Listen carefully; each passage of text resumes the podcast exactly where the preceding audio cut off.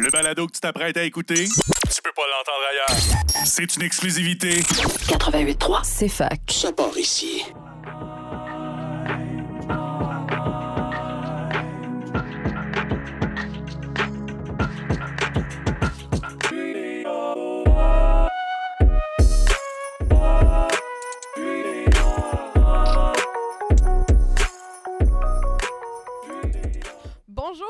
Bienvenue dans notre nouvel épisode de Que c'est ça, l'influence américaine. Aujourd'hui, nos animateurs ont reçu Mathieu Arès, Yes, professeur à l'école de politique de l'Université de Sherbrooke, spécialisé en économie.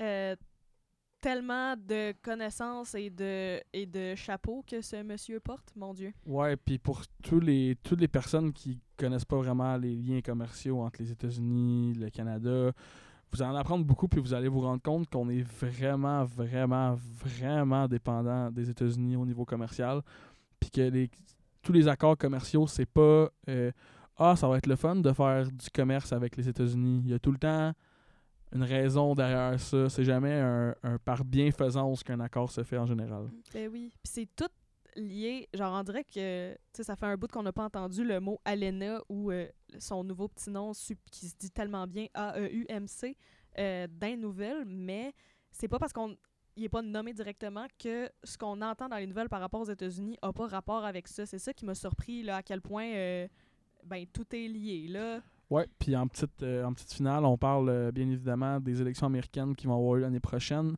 Euh, encore une fois, les deux candidats principaux, Biden, Trump, euh, leurs implications, leurs projets, puis c'est qui les favoris en ce moment. Fait que si vous voulez en apprendre davantage, vous avez qu'à écouter. Un petit podcast qui dure un petit peu plus longtemps, mais qui est très pertinent et très intéressant. On espère vous revoir jusqu'à la fin.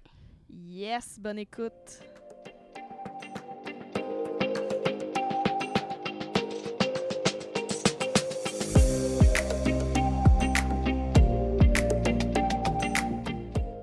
Bonjour à tous. Aujourd'hui, on a la chance de recevoir Monsieur Mathieu Arès. Bonjour. Bonjour. Euh, qui es-tu? Peux-tu nous parler de toi euh, un petit peu, s'il vous plaît? Qui suis-je? Je suis professeur à l'École de politique appliquée. Euh, je suis responsable des, cours sur en économie et en relations internationales notamment. Je suis aussi directeur du PFCI, qui est le pôle en coopération internationale. Je suis euh, directeur des études supérieures et accessoirement, je suis membre du Centre d'études sur la mondialisation et l'intégration, euh, qui est un centre d'intérêt universitaire hébergé à l'UCAM. Tabarouette, tout un CV quand même. euh. Ouais, très impressionnant. Euh, Qu'est-ce qui t'a euh, amené jusqu'où tu es présentement? Comment tu t'es intéressé à ces domaines-là au départ? Ben, je me suis toujours intéressé à l'économie. Je l'ai fait d'un côté plus politique. Euh, oui, j'ai fait les maths. mais ce n'était pas ce côté-là qui m'intéressait. J'ai toujours aimé les chiffres, les stats. Mais produire les stats, ça m'intéressait beaucoup moins. Et euh, ce qui m'intéresse, c'est qu'à partir des- de ces données-là, on peut anticiper. On se trompe souvent, mais on peut anticiper ce qui va arriver. Et donc, les politiques publiques, c'est ce qui m'intéresse un peu dans, dans l'éco- en économie politique comme telle. Voilà. Ah, man, moi aussi, c'est ça, dans le fond. euh, c'est un peu comme ça que j'ai choisi, moi, d'aller en- dans le cheminement euh, politique du bac. là. C'était là, OK, euh, les stats, les maths, d'accord, c'est c'est plaisant, là, mais c'est le fait de pouvoir faire quelque chose de quand même vraiment concret avec ça qui devient euh, intéressant. là. Moi, avant ça, je pensais que j'aimais pas les maths. Puis là, une fois que j'ai j'ai réalisé à quoi ça pouvait servir, puis que finalement, j'étais pas trop pire là-dedans, je me suis dit, ah, j'aime peut-être ça, les maths, finalement. Ouais, moi aussi, j'ai pas vraiment eu. euh, j'aimais pas. Ben, j'aimais les maths, mais j'avais pas vraiment le goût de faire des maths plus tard. Non, c'est Puis ça. hein. quand je suis rentré en économie, ben, je me suis rendu compte de l'utilité que les maths pouvaient avoir pour faire autre chose de plus concret puis de plus le fun. Fait que Ben oui, c'est ça. Puis en plus, me semble, c'est rendu euh, tu sais, la grosse mode de quand t'es au secondaire puis que t'apprends le théorème de Pythagore de te dire comme ah ça sert à rien. Mais en fait non, c'est pas vrai, ça sert à comme former ta pensée pour être capable d'arriver à plus tard faire d'autres maths qui vont te faire quelque chose. Fait Ouais. que si- Bien sûr que si tu veux devenir prof de français, je Ouais. pense pas que le théorème de Pythagore est. Mais si tu veux devenir utile. prof de maths par exemple. Ouais, il y a ça. Y a ça, Oui, par mais ça exemple. donne de la rigueur. Effectivement, je suis 100% d'accord. Euh, fait que bref, euh, si vous êtes en train d'avoir de, la misère avec euh, vos mathématiques, euh, lâchez pas, on pense à vous, on vous encourage. Mais aujourd'hui, on voulait particulièrement parler de politique américaine, de l'influence que ça a dans l'économie, particulièrement au Canada, au Québec, tout ça. Donc, première question, c'est quoi l'importance des relations entre les États-Unis et le Canada, point de vue économie politique? Pour simplement mettre la table, c'est probablement une des cinq plus grandes relations économiques au monde. Oh. En termes de, de volume. Euh, traditionnellement, le Canada était le partenaire numéro un des États-Unis. Euh, les États-Unis sont le partenaire tout invisible du Canada. Mais du côté américain, c'est un peu moins vrai. Mais en termes de volume, sur euh, de mémoire, sur 30 États américains, euh, sur les 50, il y en a 30 que le Canada est leur premier partenaire international. Wow. Euh, ceux qui restent, les 10 autres, c'est le Mexique. Euh, on parle du Texas, de la Californie, donc le sud, le nord, Ouais. à Mhm. peu près. Et globalement, Canada-Mexique, si on peut parler de l'accord, on va en parler plus tard probablement, euh, couvre grosso modo 50 des exportations américaines. Donc, c'est leur principal marché des Américains, c'est l'Amérique du Nord. En termes de l'importance relative, au Canada, les exportations, c'est 25-30% du PIB. Mhm. Et 60% de ce qu'on exporte, soit dépendant des années, ça a déjà été plus. hein, On a une diversification qui s'opère maintenant. C'est vers les États-Unis. Donc, ce que ça veut dire, grosso modo, c'est qu'il y a, chaque matin, il y a deux ou trois euh, Canadiens, Canadiennes qui se lèvent pour travailler pour un Américain, pour nourrir les Américains. Aux États-Unis, c'est 2 sur 100 qui se lèvent pour travailler pour le Canada. Donc, ça vous donne l'ambivalence de la relation. Ouais. Donc, pour nous, c'est vital. Pour eux, c'est important. Oh, c'est une belle nuance, ça. Ouais, ben c'est c'est vrai que on a souvent l'impression que c'est au même niveau des deux côtés, mais je pense qu'on est beaucoup plus dépendant des États-Unis qu'eux le sont de nous. euh, juste en termes de grosseur d'économie aussi. Là, on est beaucoup plus une petite économie ouverte, puis eux, c'est une beaucoup plus grosse économie. là. Sont- Ben, globalement, c'est les États-Unis sont encore une économie fermée. Mhm. Ah, ouais. Euh, ils se sont libéralisés. Mhm. Mais euh, grosso modo, c'est à peu près 14% de leur économie qui dépend du commerce extérieur. Ouais. Nous, c'est 30. Nous, c'est un peu plus gros, mettons. Un petit peu, oui. Bien sûr que j'imagine qu'en termes de population et de grosseur de l'économie, c'est sûr que c'est plus facile pour eux de s'autosuffire que pour nous, qu'on est beaucoup moins, puis on a peut-être une économie moins diversifiée qu'eux. Ah, tout à fait. Tout à fait. Grosso modo, l'économie canadienne, c'est l'économie du Texas. Donc, ouais. un des 50 Amé- Ouais. États américains. Un, un des, des plus importants, mais c'est un parmi d'autres. Euh, de, de mémoire, la Californie, c'est la France. Euh, New York, c'est la Grande-Bretagne. Ah, en termes d'équivalent euh, de genre de euh, qui qui est qui dans le. c'est PIB. Donc, Ah, de, je- de taille d'économie? Ouais. Oh mon Dieu, OK. Donc, euh, on- on- on- quelque chose qui est difficile pour les étudiants, pour les gens en général, c'est de comprendre la taille des États-Unis. Ouais. Oh, ouais, c'est énorme. C'est- juste gigantesque. C'est comme si on parle toute l'Europe d'un coup. C'est Ouais. vrai. Alors que chacun des États représente un pays ou l'équivalent. C'est vrai, ça. C'est c'est fou. Donc, euh, c'est énorme. C'est vrai aussi. Puis juste, j'imagine, côté ressources en général, des fois, c'est facile d'oublier à quel point les États sont différents entre eux. Tu dans Mhm. le même pays, t'as genre le Vermont puis l'Arizona. Tu c'est comme... euh, ne serait-ce que pour le climat. là. Exactement. L'Alaska puis Hawaï. Ouais, c'est vrai, meilleur exemple encore. C'est fou. Fait que juste... Mais ils ont tous les climats. Ben, c'est ça. Ils ont tous les climats. Il y a le climat froid, il y a le climat méditer- méditerranéen en Californie, il y a le climat euh, euh, les- les tropical. euh, ils ont tous les climats. Puis au. Canada, il fait fret. Oui. Puis là, on, on vient de parler de l'importance que ça avait pour nous, le commerce avec les États-Unis. Mais euh, comment on pourrait qualifier nos relations dans ce commerce-là? Est-ce que c'est des relations qui sont, euh, comment je pourrais dire, amicales, puis on, on s'entend sur tout, puis tout va bien, ou il y a des conflits des fois sur certains domaines? Chaque jour, il y a en- environ 2 milliards de dollars de marchandises qui traversent les frontières d'un côté ou dans un sens ou dans l'autre. On peut parler d'un million de produits différents. Donc, si on demande aux gens, euh, est-ce que les Américains sont protectionnistes, est-ce que c'est où qui ça va mal, ils vont toujours nommer les dix mêmes produits. Mhm. L'acier, les œufs, le lait, les bleuets. Euh, et globalement, c'est le bois d'œuvre. Peut-être celui Oui. qui est plus connu, Ouais. c'est le bois d'œuvre. Donc, sur le million de produits, il y en a une dizaine qui vont mal. Donc, globalement, ça va très bien. Euh, il faut comprendre aussi qu'une des raisons pourquoi ça va si bien, c'est qu'on a de plus en plus, on- le commerce international a évolué. On s'échange beaucoup moins de, de, de marchandises finies, de biens manufacturés terminés, que des pièces. Hmm. Et donc, le Canada, pour X raisons, des raisons historiques, des questions d'ouverture économique, là, on parle, on parle d'accord de libre-échange, mais le premier, ça fait, ça fait quand même longtemps. là. Mhm. Euh, il y a eu une, une intégration de l'économie canadienne, ce qu'on appelle les chaînes de valeur, à l'économie américaine. Le, le plus, le plus visible, c'est évidemment l'automobile. Ce qui fait que, euh, pour, pour- d'un point de vue des entreprises, c'est la même économie. C'est vrai, j'avais j'avais vu à un moment donné que une voiture, c'est comme le meilleur exemple. Pendant toute sa fabrication, donc le long de sa chaîne de valeur, traverse la frontière américaine Canada, américaine Canada, pardon, en moyenne sept fois. Ça se peut-tu? Euh, oui, euh, c'est le minimum. De, c'est entre 6 et 16 fois. Hey, ok. J'ai j'ai fait une étude sur l'industrie automobile. Oh, ok, mon Dieu, on a tout qu'un expert avec nous. Euh, parlant de l'industrie automobile, j'amènerais un petit, euh, un petit élément d'actualité. Euh, le blocage du pont ambassadeur qui avait eu lieu dans le cadre du, du convoi de la liberté.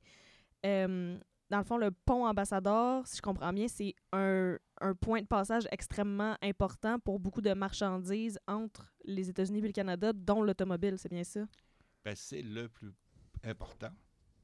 D'ailleurs, le Canada a offert de payer pour l'élargir. Le, euh, le Michigan n'avait pas assez de sous, donc le Canada a dit je vais payer un second. euh, Oui, parce que c'est entre, euh, entre Windsor en Ontario puis Détroit au Michigan. euh, Exactement. pour ceux qui savent. Évidemment, c'est l'automobile. hein? Ah, ben, Pourquoi? Ben, Détroit, on, on vient d'en parler. Hein, les usines s'échangent des pièces. Mhm. Ils ont besoin du pont. Euh, L'automobile, pas juste à Windsor, mais globalement au Canada, en avec les États-Unis, c'est 40% du commerce de manufacturier. Ok, ouais. Il y a le pétrole là-dedans, il y a, les, euh, il y a des- d'autres choses, mais dans, dans le manufacturier, c'est la- c'est le principal produit qu'on s'échange, c'est des pièces automobiles. Ouais, puis c'est deux zones, que ce soit Détroit ou Windsor, où il y a quand même beaucoup d'industries justement liées à l'automobile, que ce soit Oh, de, chaque mêmes. côté du pont. c'est C'est Ford ça, c'est... Canada, Ford États-Unis, c'est. GM Canada, GM États-Unis. Donc, la- Oui. les mêmes entreprises. Puis quand le, quand le pont a été bloqué, ça a aussi. euh, il y a les travailleurs de l'automobile directement, mais il y a aussi un espèce d'effet multiplicateur de, de propagation. Là. Si ces gens-là peuvent pas travailler, peuvent pas avoir de revenus, peuvent pas aller, euh, je sais pas, là, au restaurant du coin manger le midi, puis la serveuse du restaurant du coin a fait moins de pourboire et tout et tout. Fait que ça a des, des grosses répercussions, le genre d'événement euh, qui s'est passé là, euh, il y a quelques années déjà euh, avec le convoi de la liberté puis le blocage du pont ambassadeur. Ce genre de, d'événement-là, est-ce, ben, ça a des grosses répercussions sur l'économie canadienne de toute évidence, mais ça arrive-tu souvent? À quel point on est vulnérable à ça? Ça peut arriver souvent. Donc, euh, le- la fois que c'est arrivé, vous l'avez nommé. Euh, globalement, il y a certains produits où on est victime de, de protectionnisme américain. Les Américains pourraient dire la même chose, par exemple, euh, ceux qui produisent du lait, ils, ils sont toujours en train de crier contre euh, la gestion de l'œuf au Canada. Puis, Mhm. de mon point de vue, euh, non sans fondement. Mais bon, ça, c'est autre chose. Euh, oui. Mais globalement, c'est comme je vous dis, ni les États-Unis ni le Canada ont intérêt. Alors, que- qu'est-ce qui s'est passé quand M. Trump était là? Ça, c'est le gars qui était Mhm. jaune-orange, qui était président il n'y a pas longtemps, Hmm. qui risque de le redevenir dans un an. Ah non. Lui, il voulait déchirer l'accord de libre-échange. Hein, c'est ça qu'il avait fait. Mhm. D'ailleurs, il avait montré qu'il était sérieux. Il avait déchiré l'accord qui avait été négocié en Asie, le PTT. Donc, la participation américaine, c'est son premier jet présidentiel dans- en- quand il rentre en fonction. C'était dix jours après sa rentrée en fonction, en 2017. Mhm.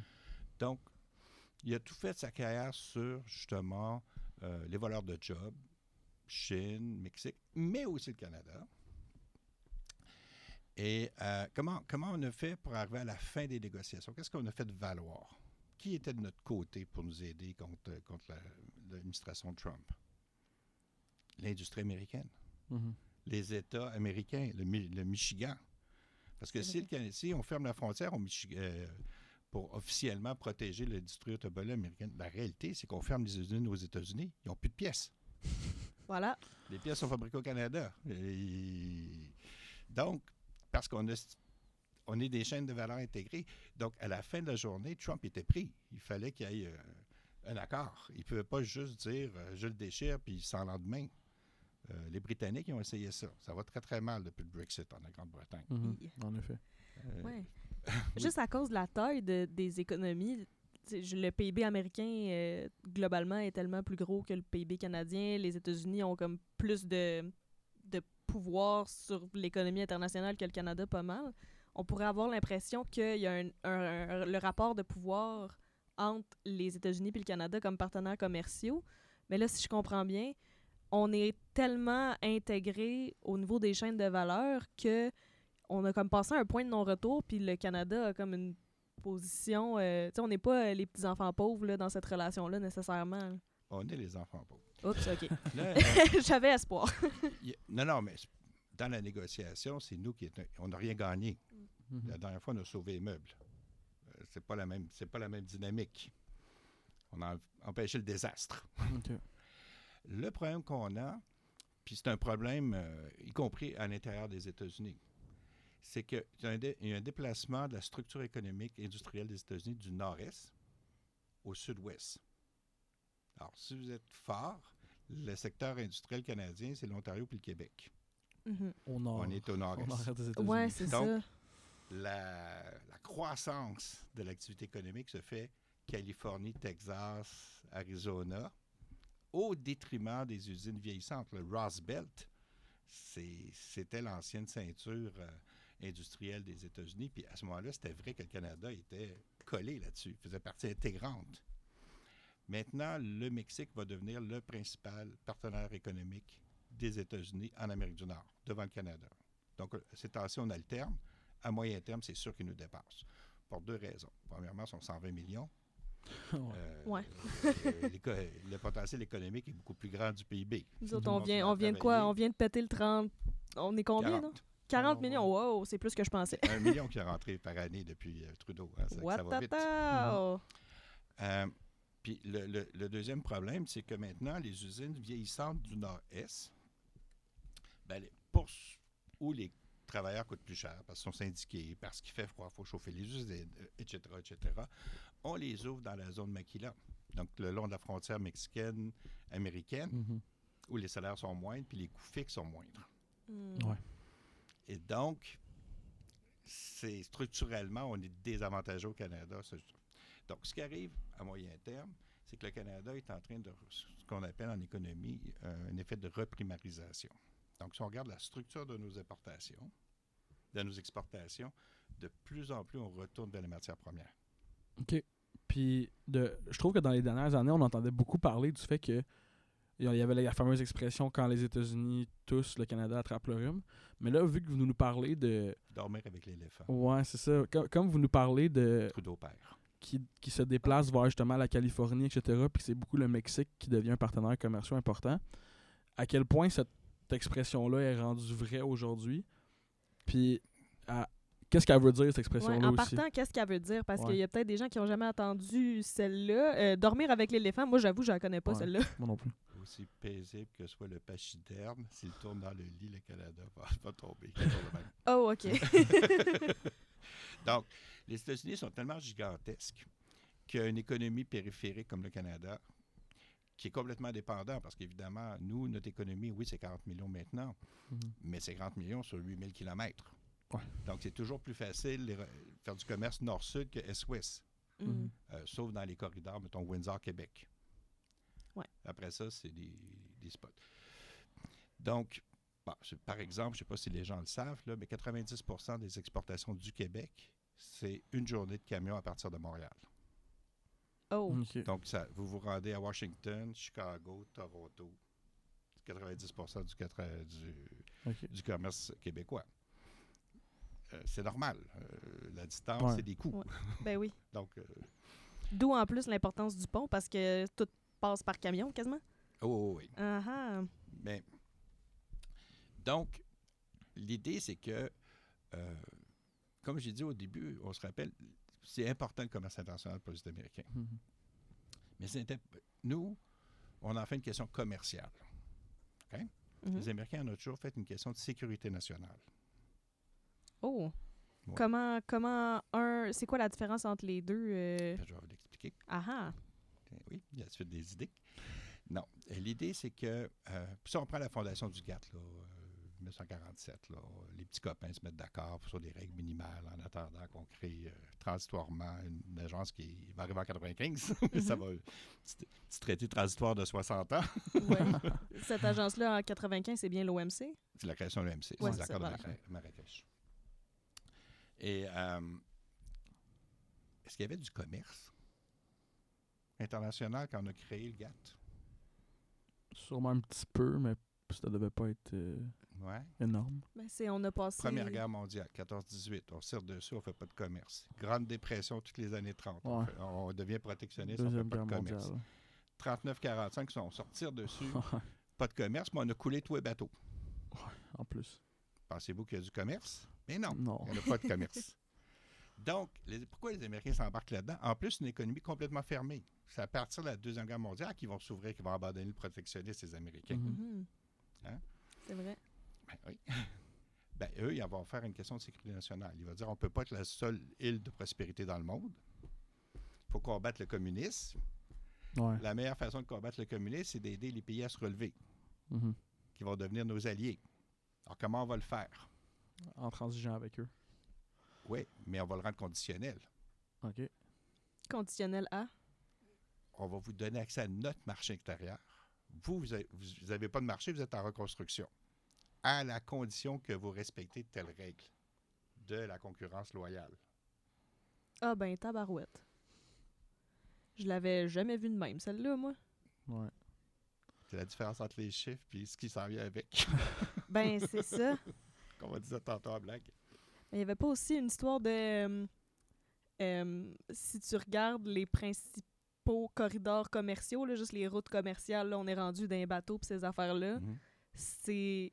Tu superposes cette carte-là avec celle de où il y a les bases militaires américaines. Ah. C'est comme la même affaire.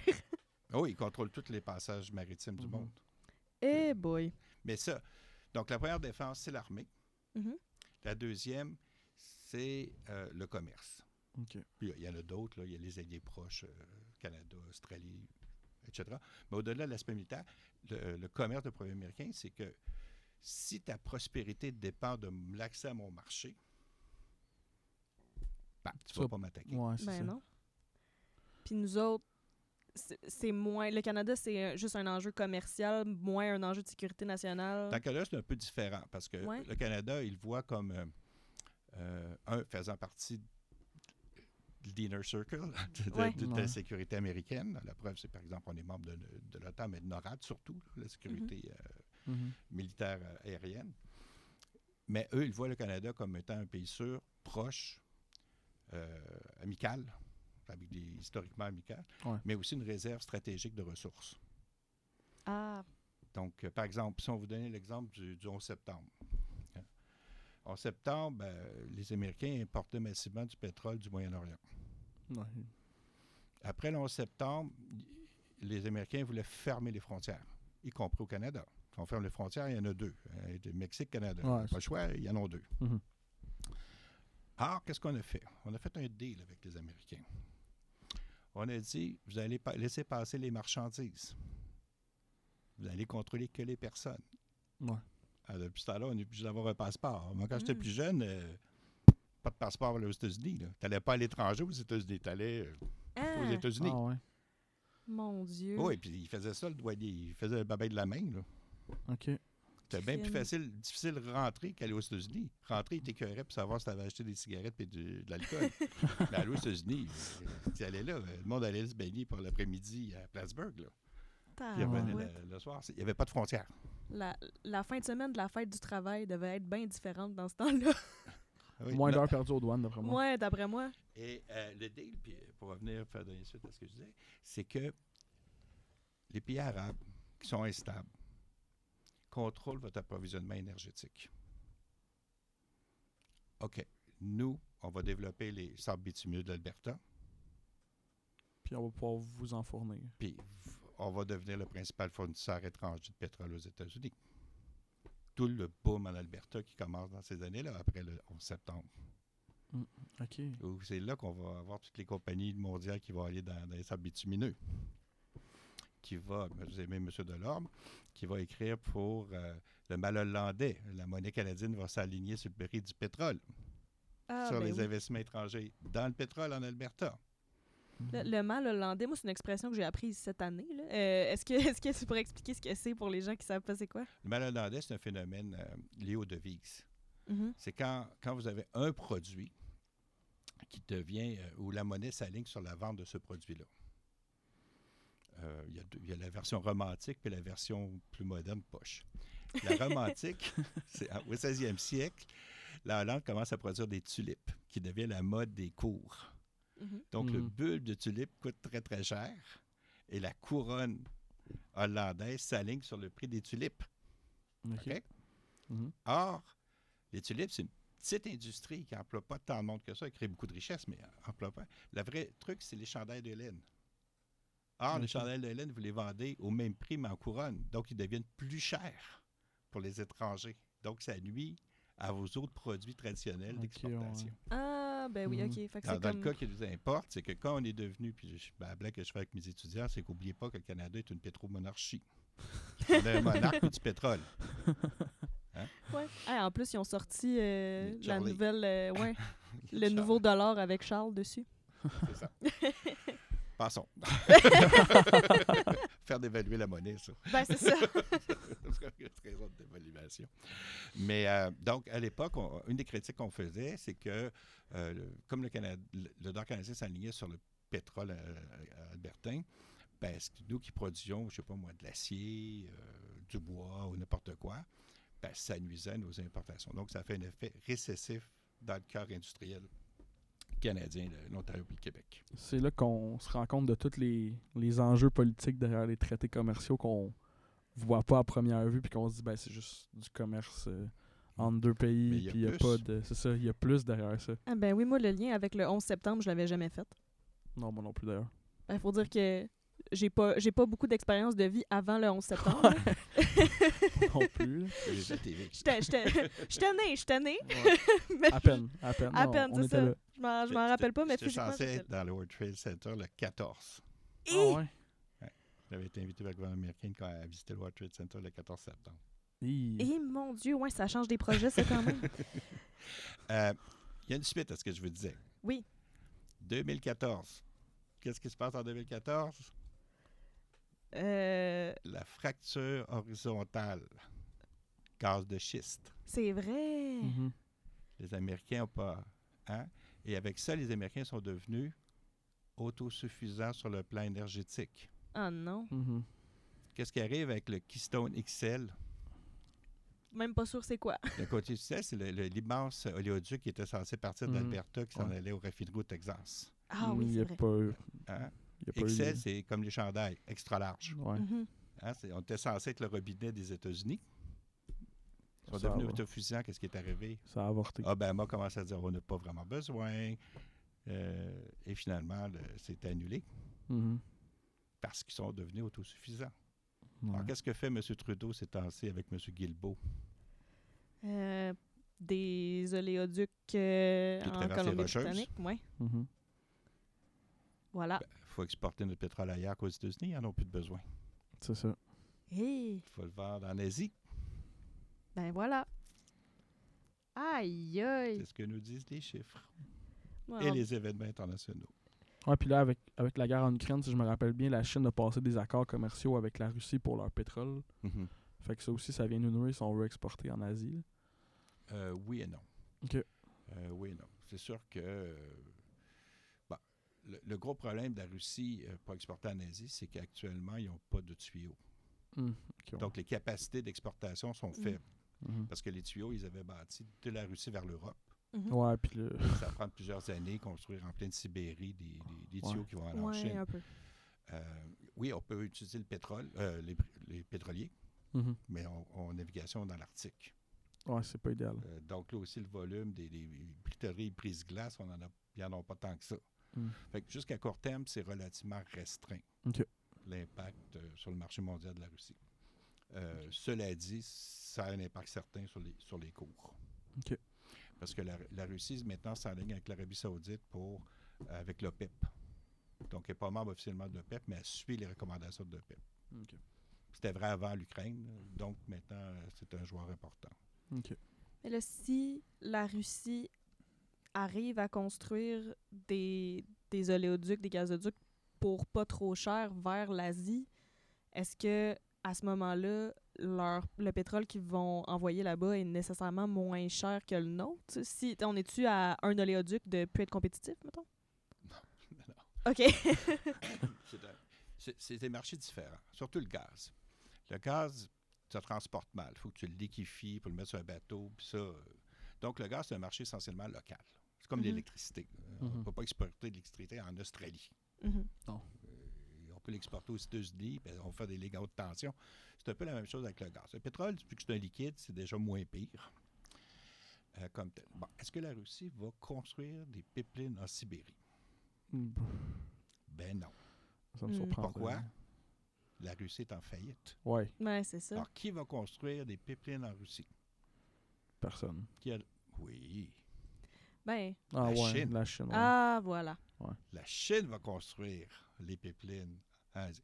Autrement dit, qu'est-ce qui va arriver? C'est que la Sibérie va devenir, ou la Russie va devenir une colonie chinoise.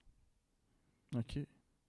Parce que c'est la Chine qui va développer toutes les, les ressources naturelles de, l'Asie, euh, de, de la partie asiatique de, de la Russie. OK. Évidemment, les Russes, à court terme, ils n'ont pas le choix. À moyen terme, ils n'accepteront pas ça. Ça, c'est sûr. Fait qu'ils vont chicaner.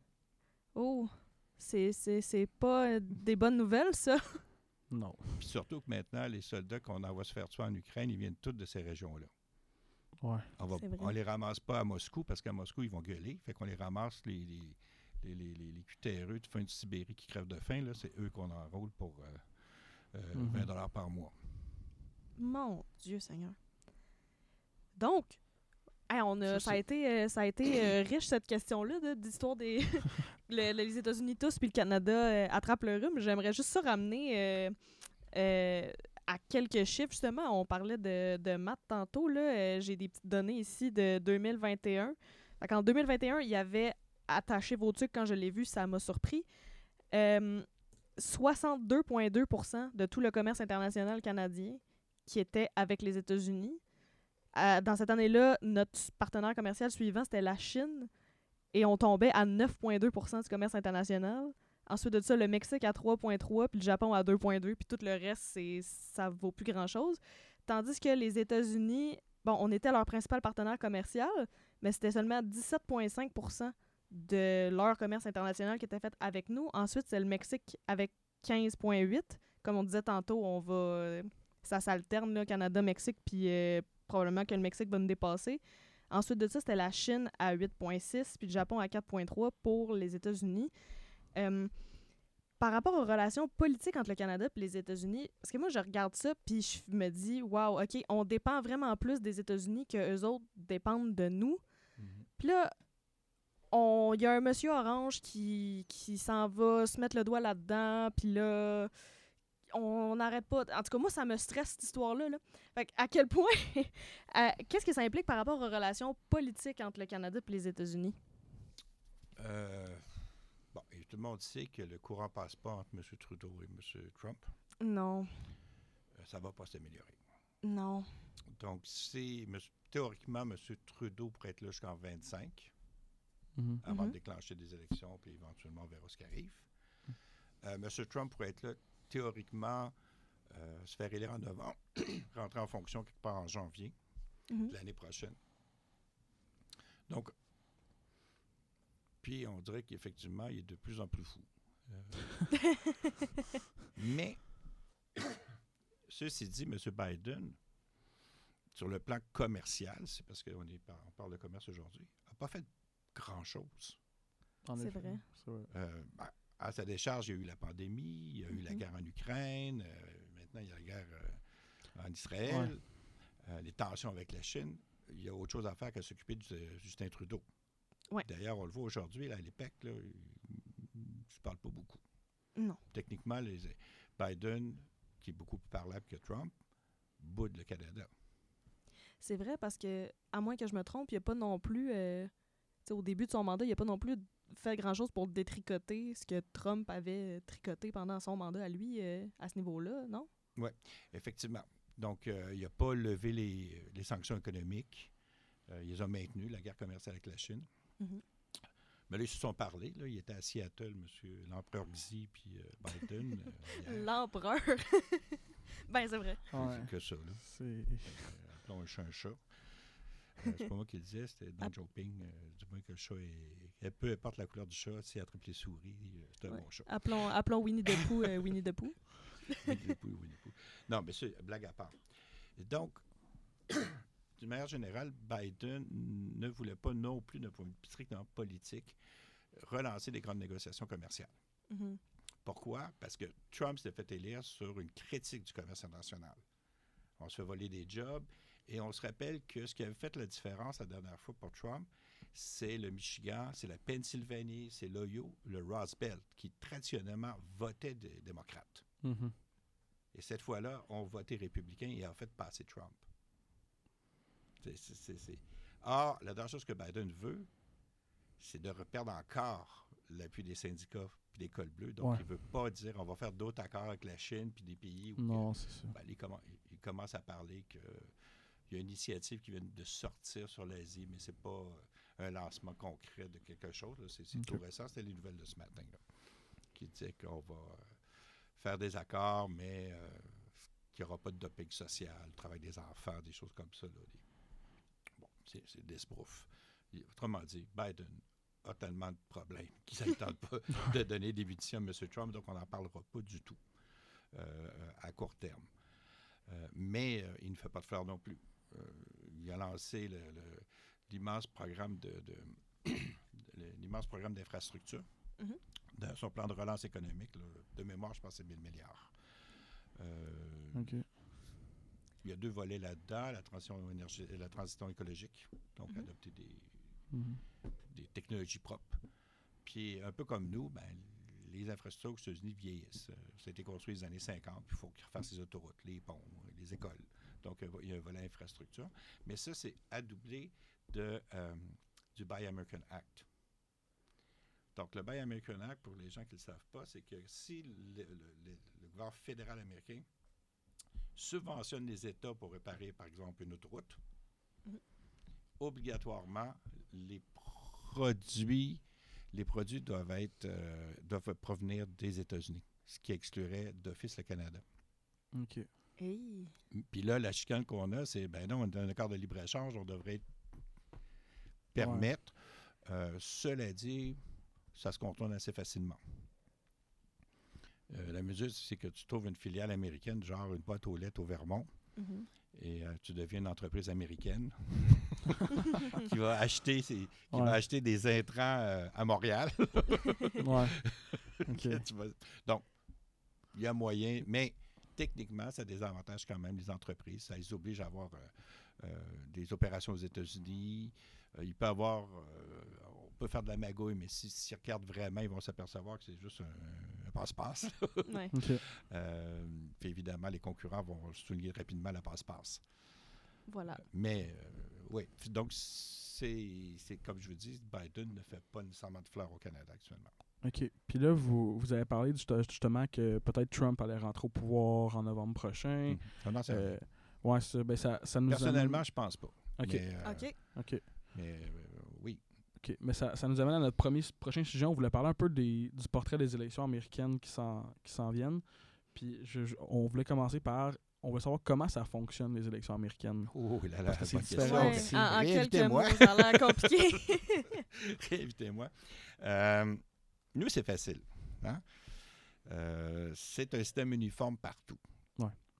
Aux États-Unis, la loi américaine, la Constitution américaine dit que comme c'est un État fédéré d'États indépendants qui se sont unis, les États-Unis, Mhm. Mhm. c'est les États qui décident du mode de scrutin. OK. Pour le, pour le fédéral. OK. Oh, OK. Et à l'époque, quand on a écrit ça, les gens se promenaient à pied ou à cheval. Ouais. Hmm. Alors, si vous êtes en Californie, puis il y a un vote pour l'élection à Washington, À cheval, c'est long. à cheval, euh, prend trois bois. C'est ça. Ouais. Hein? Et donc, ils ont pris des grands électeurs. Donc, on va mandater des gens qui vont aller nous représenter à Washington. Donc, ils ont créé le collège électoral. Mhm. Donc, chaque État, selon sa population, a un certain nombre de grands électeurs. Fait que ça peut varier dans le temps. Si Ben, la population augmente. ouais, c'est dépendant de, de- de l'évolution de- des populations de chaque État. Euh, le plus petit étant le Vermont, le plus grand est en Californie. Ok. OK. Euh, 500 000 personnes au Vermont, puis il y a 40 millions de personnes en Californie. Ouais. Donc, euh, les démocrates sont forts sur les côtes. Mhm. Ouais. Donc, euh, L'État de New York, bon, euh, Virginie, euh, le Nouvelle-Angleterre, Californie, Oregon. Mhm. Les républicains sont forts dans le milieu. Et là, on chicane, c'est le Rust Belt. Ah. Donc, il peut aller d'un sens ou l'autre, dépendant des États. C'est pour ça qu'on entend parler des swing states, là. Puis là, il y en a quelques-uns. C'était Qui- quoi? C'était la, la Pennsylvanie aux dernières élections qu'on a attendu à peu Georgie. près... La Oui, c'est Georgie, vrai. Qui, qui normalement votait républicain, a voté, euh, avait voté démocrate. D'où Trump qui disait Ben non, j'ai gagné en Georgie, j'ai gagné en Georgie. Euh, Trouvez-moi 11 000 voix. 11 000 voix sur. euh, pas combien il y a de personnes en Georgie, peut-être 15 millions. euh, c'est pas beaucoup. Non. OK, OK, OK. Et, donc, il y a des méthodes archaïques. Il y a certains États qu'on va faire une proportionnelle. OK. Alors, il a dit Ah, il y en a tant qui ont voté démocrate, il y en a tant qui ont voté républicain, donc on envoie dans la proportion de deux délégués. Ça, c'est une minorité d'États. La plupart des États, c'est tu gagnes par une voix, tu gagnes tous les électeurs. OK. Oh. Ce qui arrive, c'est que les républicains, depuis quelque temps, perdent le vote populaire. Mhm. Donc, il y a plus de gens qui votent démocrate, Mhm. mais perdent le nombre de grands électeurs. C'est une distorsion du système américain qui fait que Trump a gagné, même s'il y a eu moins de votes à l'époque qu'Hillary Clinton. Mais comment ça se fait, ça? Ça arrive souvent que ici au Québec aussi. mais les, les grands électeurs... Fait que là, moi, si je suis un citoyen américain, je vais voter pour quoi, dans le fond, là? Ah, mon là, c'est mon ça, vote, l'autre compte question. pourquoi? C'est l'autre question. Euh, Il y, a- il y a un certain désabusement. Euh, Il y a les coalitions, euh, je sais pas, de Trump, puis il y a- ça part des, des- des racistes. Mhm. Ah, C'est les millionnaires qui ne veulent pas payer d'impôts, aux frics religieux, euh, et monsieur, madame, tout le monde qui, qui, qui vote républicain parce que tout le monde dans son coin vote républicain. Ouais. C'est les mêmes. Ici au Québec, c'est la même chose. Mhm. Mhm. Les démocrates vont vers les gens qui sont plus scolarisés, les milieux urbains et généralement les professions libérales. OK. Euh, souvent les jeunes. Mais les jeunes, des fois, ça change de place. Ouais. Comme ici, on regarde au Canada actuellement, les jeunes vont voter beaucoup plus poirier en termes de sondage que, que, Tru- que Trudeau. Si on Mhm. regarde les sondages pour les, euh, les 18-30 ans là, actuellement. OK. Hmm. Donc, pour les élections qui s'en viennent, les enjeux euh, les plus importants, ce serait quoi? The economy is stupid. Ça, c'est une phrase célèbre qui avait été dit euh, lors de la campagne de, Clinton, quand Clinton était en campagne euh, présidentielle. Bush père venait de gagner la guerre du Koweït, il était vu comme un héros et compagnie. Le journaliste dit ben, M. Clinton, euh, c'est plutôt l'attaché de, de Clinton, c'est pas Clinton lui-même, mais quelqu'un de son entourage. Euh, il a dit Est-ce que vous allez porter votre candidature euh, sur la politique étrangère? Il a dit non. The economy is stupid. Les Américains votent essentiellement sur des questions économiques internes. L'Américain moyen se regarde les pieds. On a beau parler de la guerre d'Ukraine et tout ça, eux autres, c'est loin. euh, les États-Unis, c'est gros. Fait que ce qui est important pour eux, c'est le prix de l'essence. OK.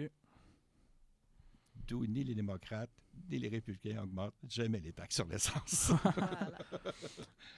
Non, parce que eux, effectivement, euh, le coût de la vie, c'est vraiment la gros, le gros enjeu qui s'en vient, c'est Ok. vraiment l'inflation. Mhm. Euh, comme chez nous, d'ailleurs. Ouais, Euh, Comme chez nous. Euh, mais pour l'Américain moyen, euh, l'inflation est, est forte. Il n'y a pas de problème de chômage aux États-Unis actuellement. C'est même le plein emploi. Il y a ça. surchauffe en termes d'emploi. Mais il y a une inflation galopante. Ouais, ben là, elle est en diminution dans les derniers et- mois, puis le dernier chiffre vient de sortir assez bas aussi. Ça, c'est Biden qui va dire Youpi, C'est ça. j'ai Eh oui. réussi à Surtout que- l'inflation. Surtout que cette baisse-là est en lien avec les prix du pétrole qui Ouais, diminuent aux puis J'espère que États-Unis. les, que les taux d'intérêt vont baisser avant novembre l'année prochaine. Ouais. Ouf. Parce que ceux qui renouvellent leur hypothèque, ils sont pas contents Ouais. ces temps-ci. Ouais, mais aux États-Unis, je pense que ça a un moins grand impact que nous au Canada, considérant que les hypothèques sont sur 30 ans au lieu D'un Oui, puis cinq, Il y, a, un- il y a un autre avantage des Américains en termes d'impact. Pas sur le coup, mais à long terme. Euh, ici au Canada, si vous achetez une, votre résidence principale, vous avez vous payez pas de gain capital. Il n'y a pas d'impôt sur le gain capital de votre, votre maison si vous la revendez. OK. Mais vous n'avez pas le droit de déduire vos intérêts comme investissement, comme frais d'investissement. Aux États-Unis, tu as le droit de déduire Mhm. tes, ton- ton- tes- tes intérêts payés sur ta maison. Oh, OK. Ah, mais, à, mais à la fin, quand tu revends, tu vas être- on va taxer ton gain capital. OK, ouais. C'est Mm. deux systèmes différents. La le grand résultat, c'est que les gens, même les plus pauvres, ont tendance à vouloir avoir une maison à tout prix aux États-Unis. Parce que si tu es à loyer, tu n'as pas le droit de déduire ton loyer de tes impôts. Ouais. Mm. Fait que c'est pour ça qu'on voit aussi des gens habiter dans, dans des, des bicoques euh, tout délabrés. Mais c'est mieux d'être propriétaire que locataire aux États-Unis. La fiscalité. Fait que L'impact des taux d'intérêt, ben, c'est la moitié payé par l'impôt. Ouais. Ouais. C'est un petit- petit- L'impact est moins fort des taux d'intérêt, puis effectivement, on peut avoir des hypothèques sur, euh, sur 30 ans. Ouais, c'est ça. C'est- Ça peut-tu être de là que ça vient, l'espèce de d'image du rêve américain euh, traditionnel de ma petite maison avec euh, mon petit euh, white picket fence, comme ils appellent, puis mes deux chars dans le cours, là, de... Puis Puis aussi, un- y a-tu un aspect on- culturel au fait de vouloir vraiment, vraiment beaucoup être propriétaire? Ouais, ben, on oublie aussi la culture américaine. Bon, Mm. Premièrement, il n'y a pas une Amérique, comme on disait tantôt. Ouais. Il y a eu euh, il y a un livre qui est intéressant, c'est les, les neuf nations d'Amérique du Nord. Apparu il y a très longtemps, euh, aux années 80. OK. Où c'est des entités socio-économiques avec des cultures propres. Puis, bon, qui- le Québec, c'est le seul qui correspondait à peu près aux frontières euh, pour l'aspect francophone. Ouais, tout ça. Mhm. tu avais la Nouvelle-Angleterre, qui avait leur façon de penser. Tu avais le Rust Belt, tu avais le Bible Belt. Tu avais les Caraïbes avec Miami comme capitale, mais qui, qui, qui, qui résonne en République dominicaine, à Porto Rico. là. OK. Tout le- le- et et c'était très intéressant. Donc, la culture américaine, est- en général, les Américains sont plus religieux que nous. Mhm. Généralement, sont plus conservateurs au sens moral du terme. Ouais. Donc, la- le, le taux de mariage est beaucoup plus élevé aux États-Unis qu'au Canada. Et donc, la première chose que le jeune couple fait, c'est de s'acheter une maison. La deuxième chose, c'est de s'acheter une assurance vie. OK. Ouais. Parce qu'il n'y a pas d'assurance maladie couverte C'est vrai. d'emblée. Ouais. Et donc, très tôt, c'est c'est des choses qui sont. Donc, sont plus propriétaires, sont plus. Euh, Mhm. et donc, oui, euh, quand les taux d'intérêt augmentent, ben, ils ne sont pas contents non plus. Parce y a un plus grand choc. Gens. Puis là, donc, c'est beaucoup le coût de la vie, l'enjeu de la prochaine élection. Puis là, d'un côté, tu as Biden qui a, bon, il a intitulé un acte The Inflation Reduction Act, là, euh, Mhm. bon, euh, tout ça, puis qui, qui- là, les chiffres vont sortir, va dire, ah oui, j'ai réduit l'inflation et tout et tout.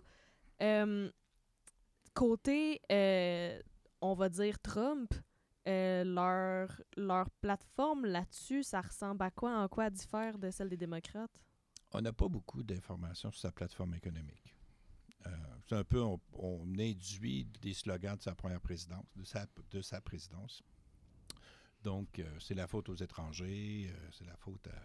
Je vais, je, vais, je vais nettoyer le marais. Là, on est Mhm. beaucoup plus dans un discours de revanchard en disant je vais utiliser le ministère de la Justice euh, pour me venger des traites et des délits. C'est exactement ce qu'il dit. hein.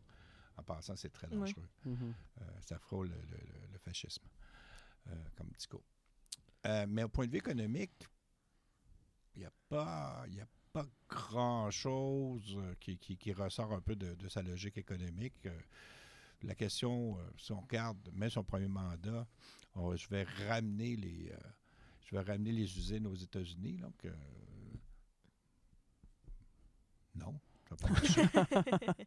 Qu'est-ce qui arrive en réalité? Est-ce que les usines partent de Chine pour aller euh, aux Ben États-Unis? non. Ben non. La plupart restent en Chine. Parce que les entreprises, c'est beaucoup moins coûteux Et- pour eux d'être là-bas. Et ceux qui partent, ils partent au Vietnam. Voilà. Ouais. Donc, là, on est plus dans le friendly shoring, donc les pays sûrs amicaux où euh, Ouais. les intérêts économiques, les chaînes de valeur vont, tout ça, ou la multiplication des, des fournisseurs étrangers. Donc, on ne Ok. veut plus dépendre que de la Chine. grosso modo, c'est à peu près le discours qu'on voit. Mais le rapatriement pur et simple des, des, des, des cols bleus, je parlais à mes étudiants l'autre fois, puis je leur disais, j'avais une question à peu près semblable. J'ai dit, ben vous, euh, quand vous brossez les dents puis il y a de la pâte qui sort, est-ce que vous la remettez dans le tube? Hmm. Ben non. La mondialisation est là pour rester, Ok. Mm. indépendamment de ce que les, les politiciens peuvent dire. Voilà.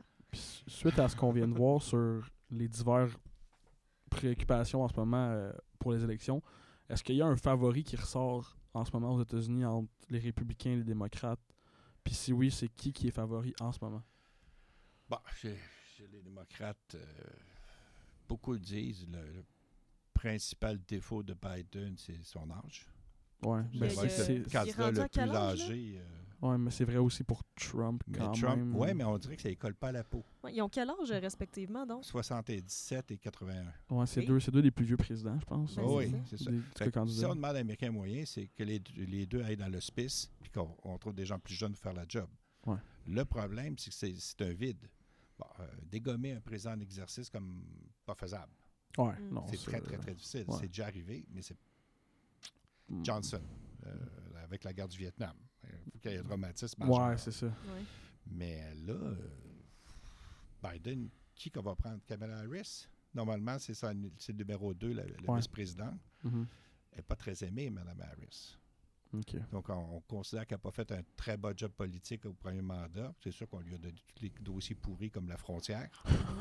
Euh, oui, euh, c'est normal. C'est pour ça qu'il y a un vice-président, lui donne tous les dossiers pourris, Voilà. mais Ouais. elle s'en est pas sortie. Personne ne va s'en sortir du dossier pourri de l'immigration en passant. Non, c'est ça. Et du côté de Trump, ben, on pensait à DeSantis, mais DeSantis, c'est une blague. Euh, il chicane avec Mickey Mouse ces temps-ci.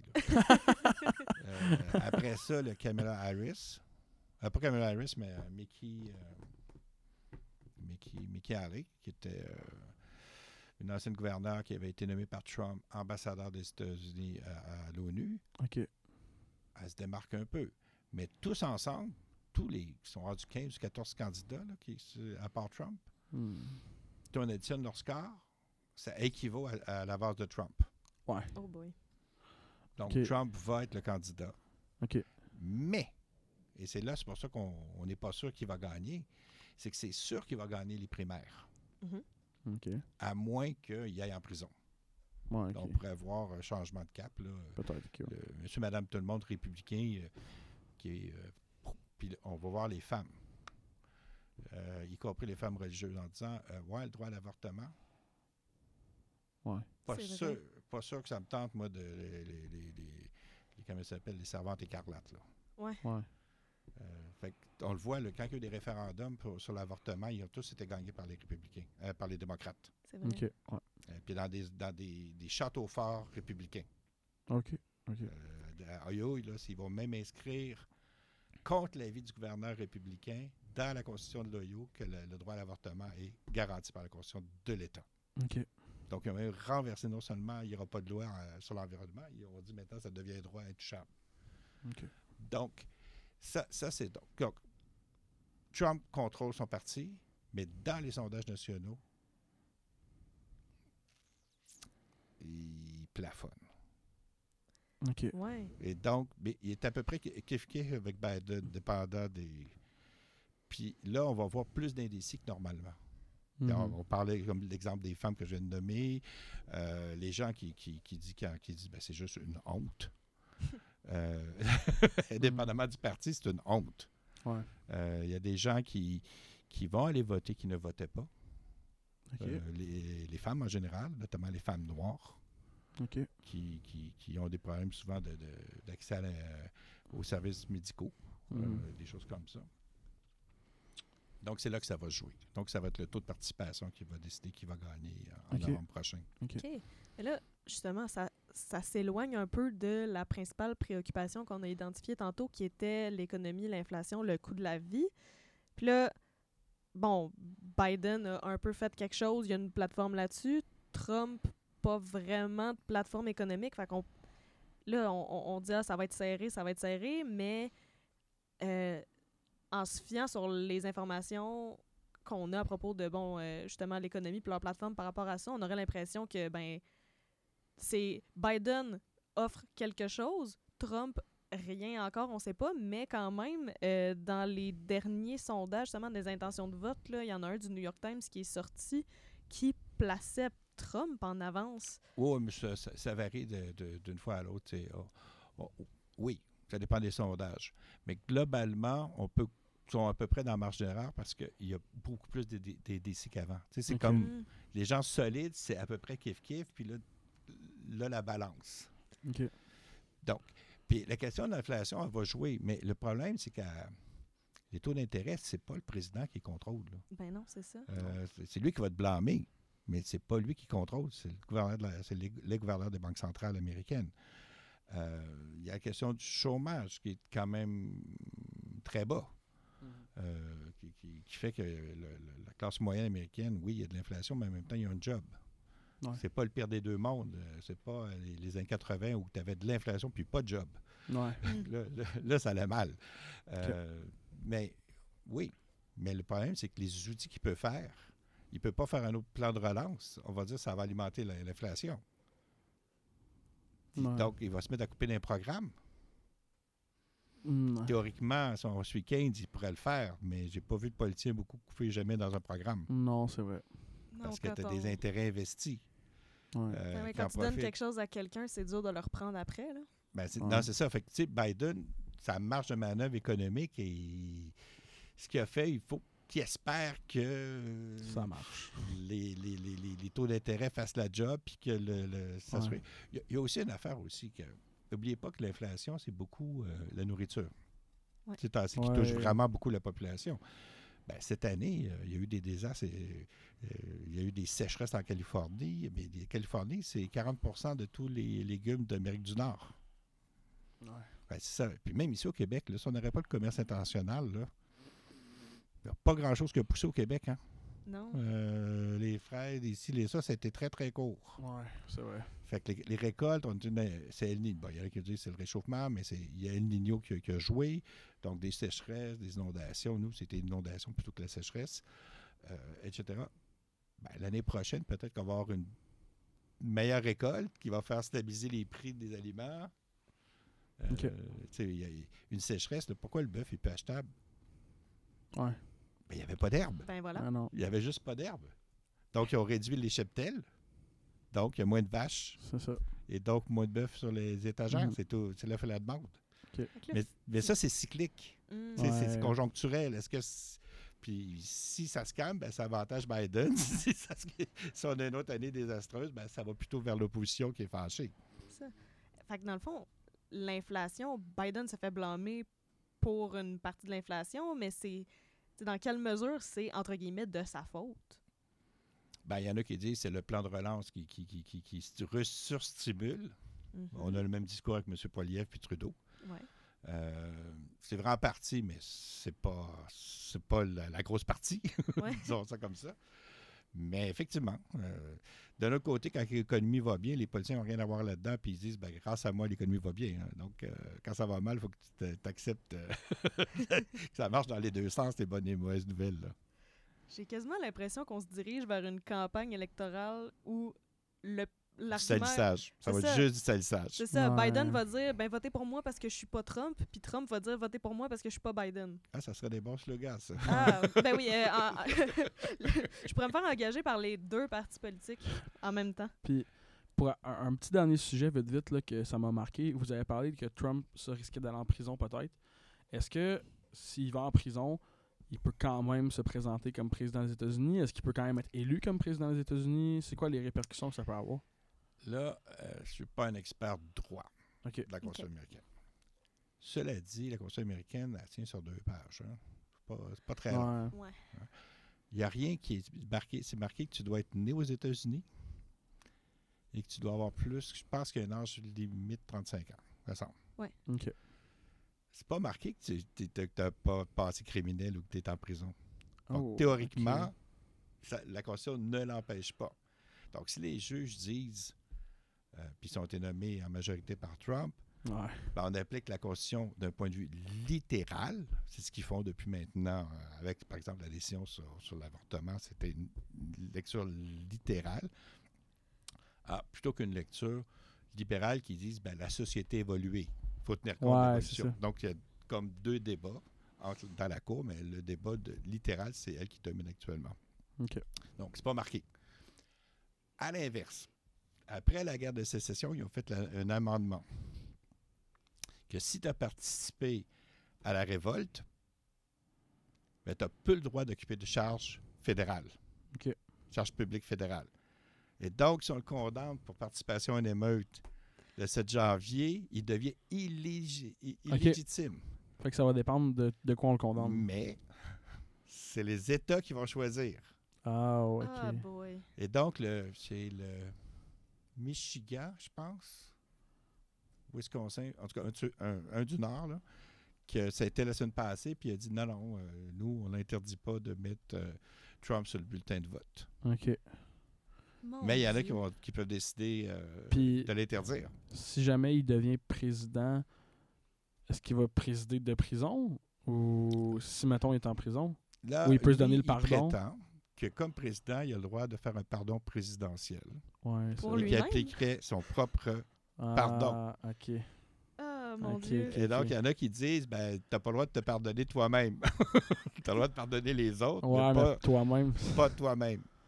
Cela dit, politiquement parlant, est-ce qu'il va euh, croupir en prison?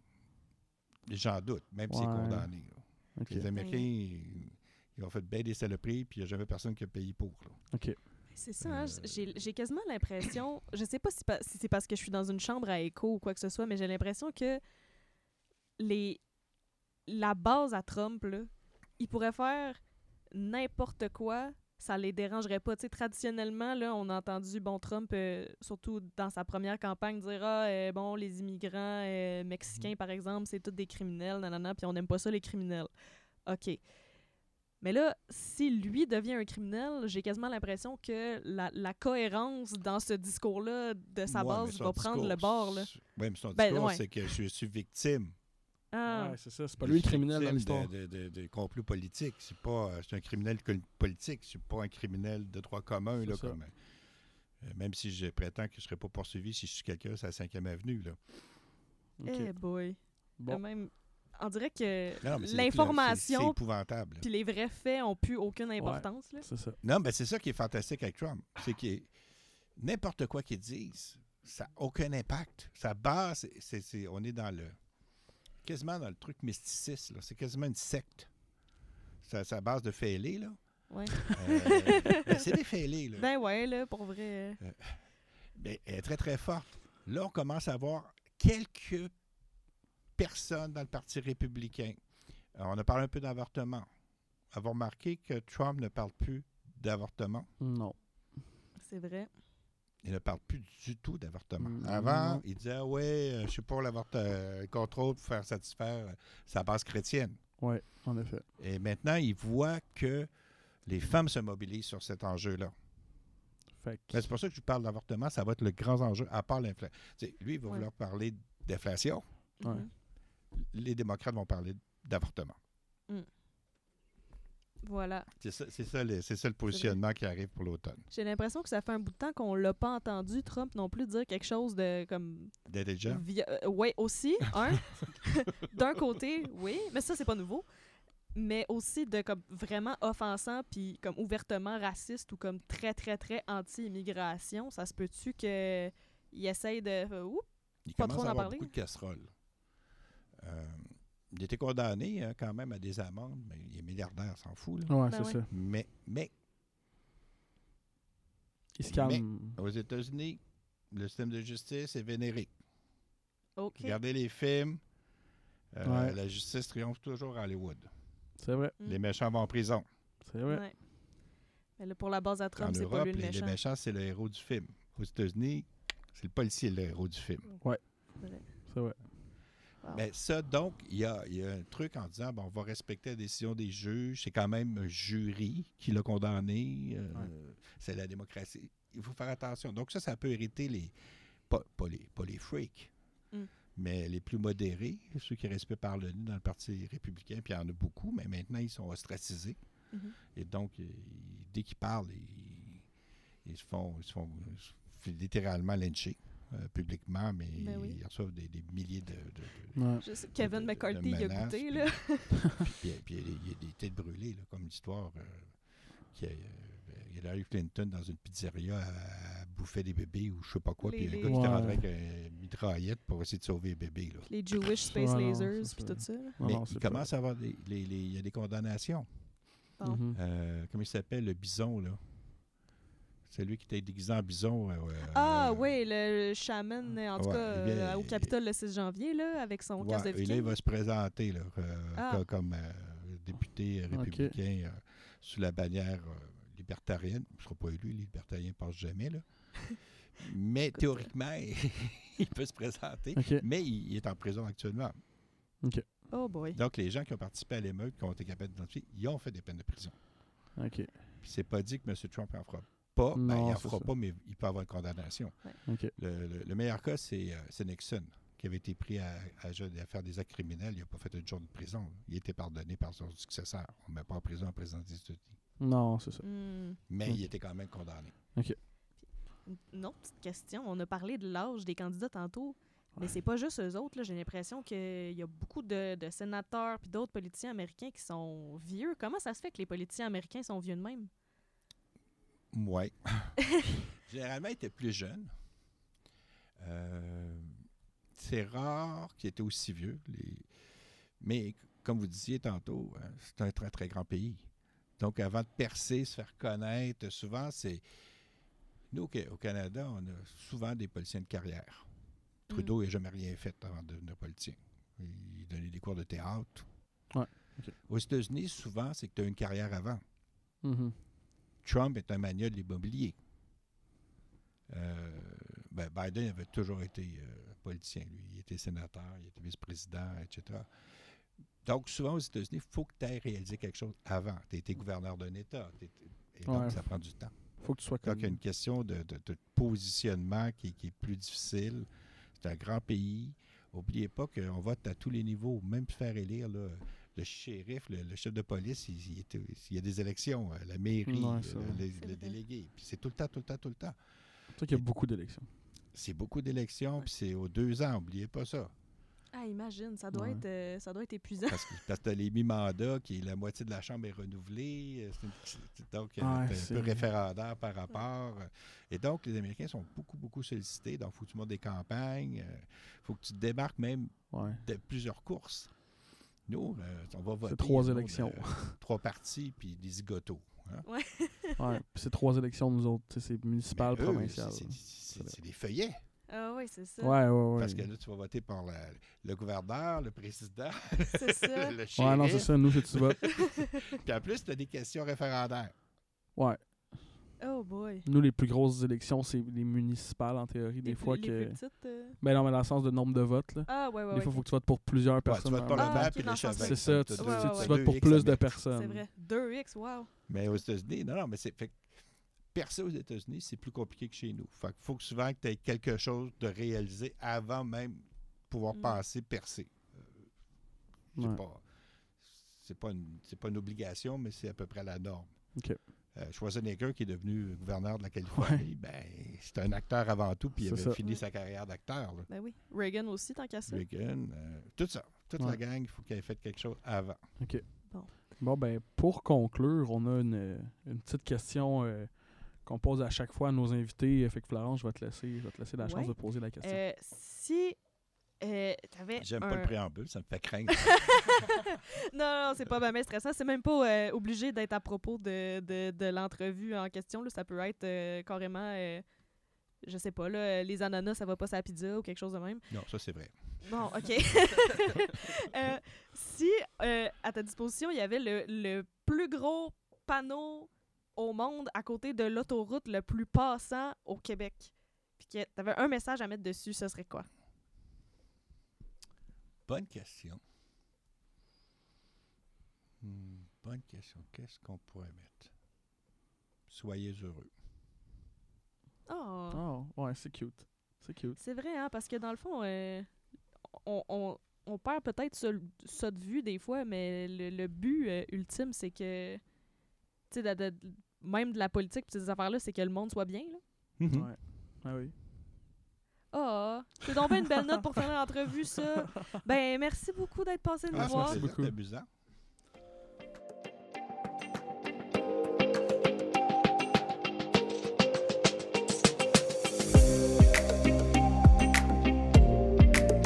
Wow, mais quelle discussion vous venez d'avoir avec Mathieu Arès.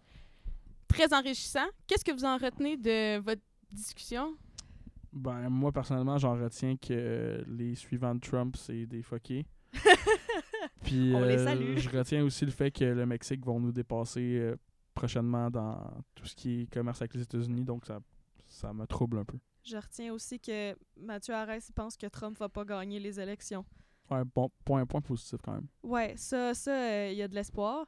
Puis aussi que, euh, ben, à un moment donné, toute la, la rhétorique euh, ultra euh, protectionniste, puis on ferme les frontières, puis nanana, euh, ben, dans la pratique, ça marche euh, moyen, même pour la base que ça prétend protéger, là. Ouais, en effet. Puis, euh, ben, on retient aussi son message à la fin. euh, très cute, court, mais cute. Soyez heureux, gang. Ben Et oui. vous, qu'est-ce que vous avez retenu du podcast? Laissez-nous en commentaire Spotify, Balados, sur, votre, sur l'Instagram, euh, kce.pod. Ou pour tous nos amis américains, K- kce.pod. Au plaisir. Au Merci plaisir. de nous avoir comme on dit, What the fuck is a kilometer? America. Fuck yeah. Euh, oui, fait que c'est ça. Nos, euh, si vous avez euh, questions, commentaires, euh, insultes, on a aussi un Gmail. là. Tout est kce.pod at gmail.com. Sur Instagram, kce.pod. Sur LinkedIn, kce l'économie. Euh, encore euh, merci à CFAC pour les studios, le soutien, pis tout, pis tout. Mm. Et à tendresse pour la musique. Ok, oui. Merci à tous. Bonne ben, merci de nous avoir écoutés. Puis on se revoit pour un prochain épisode. Oh yeah.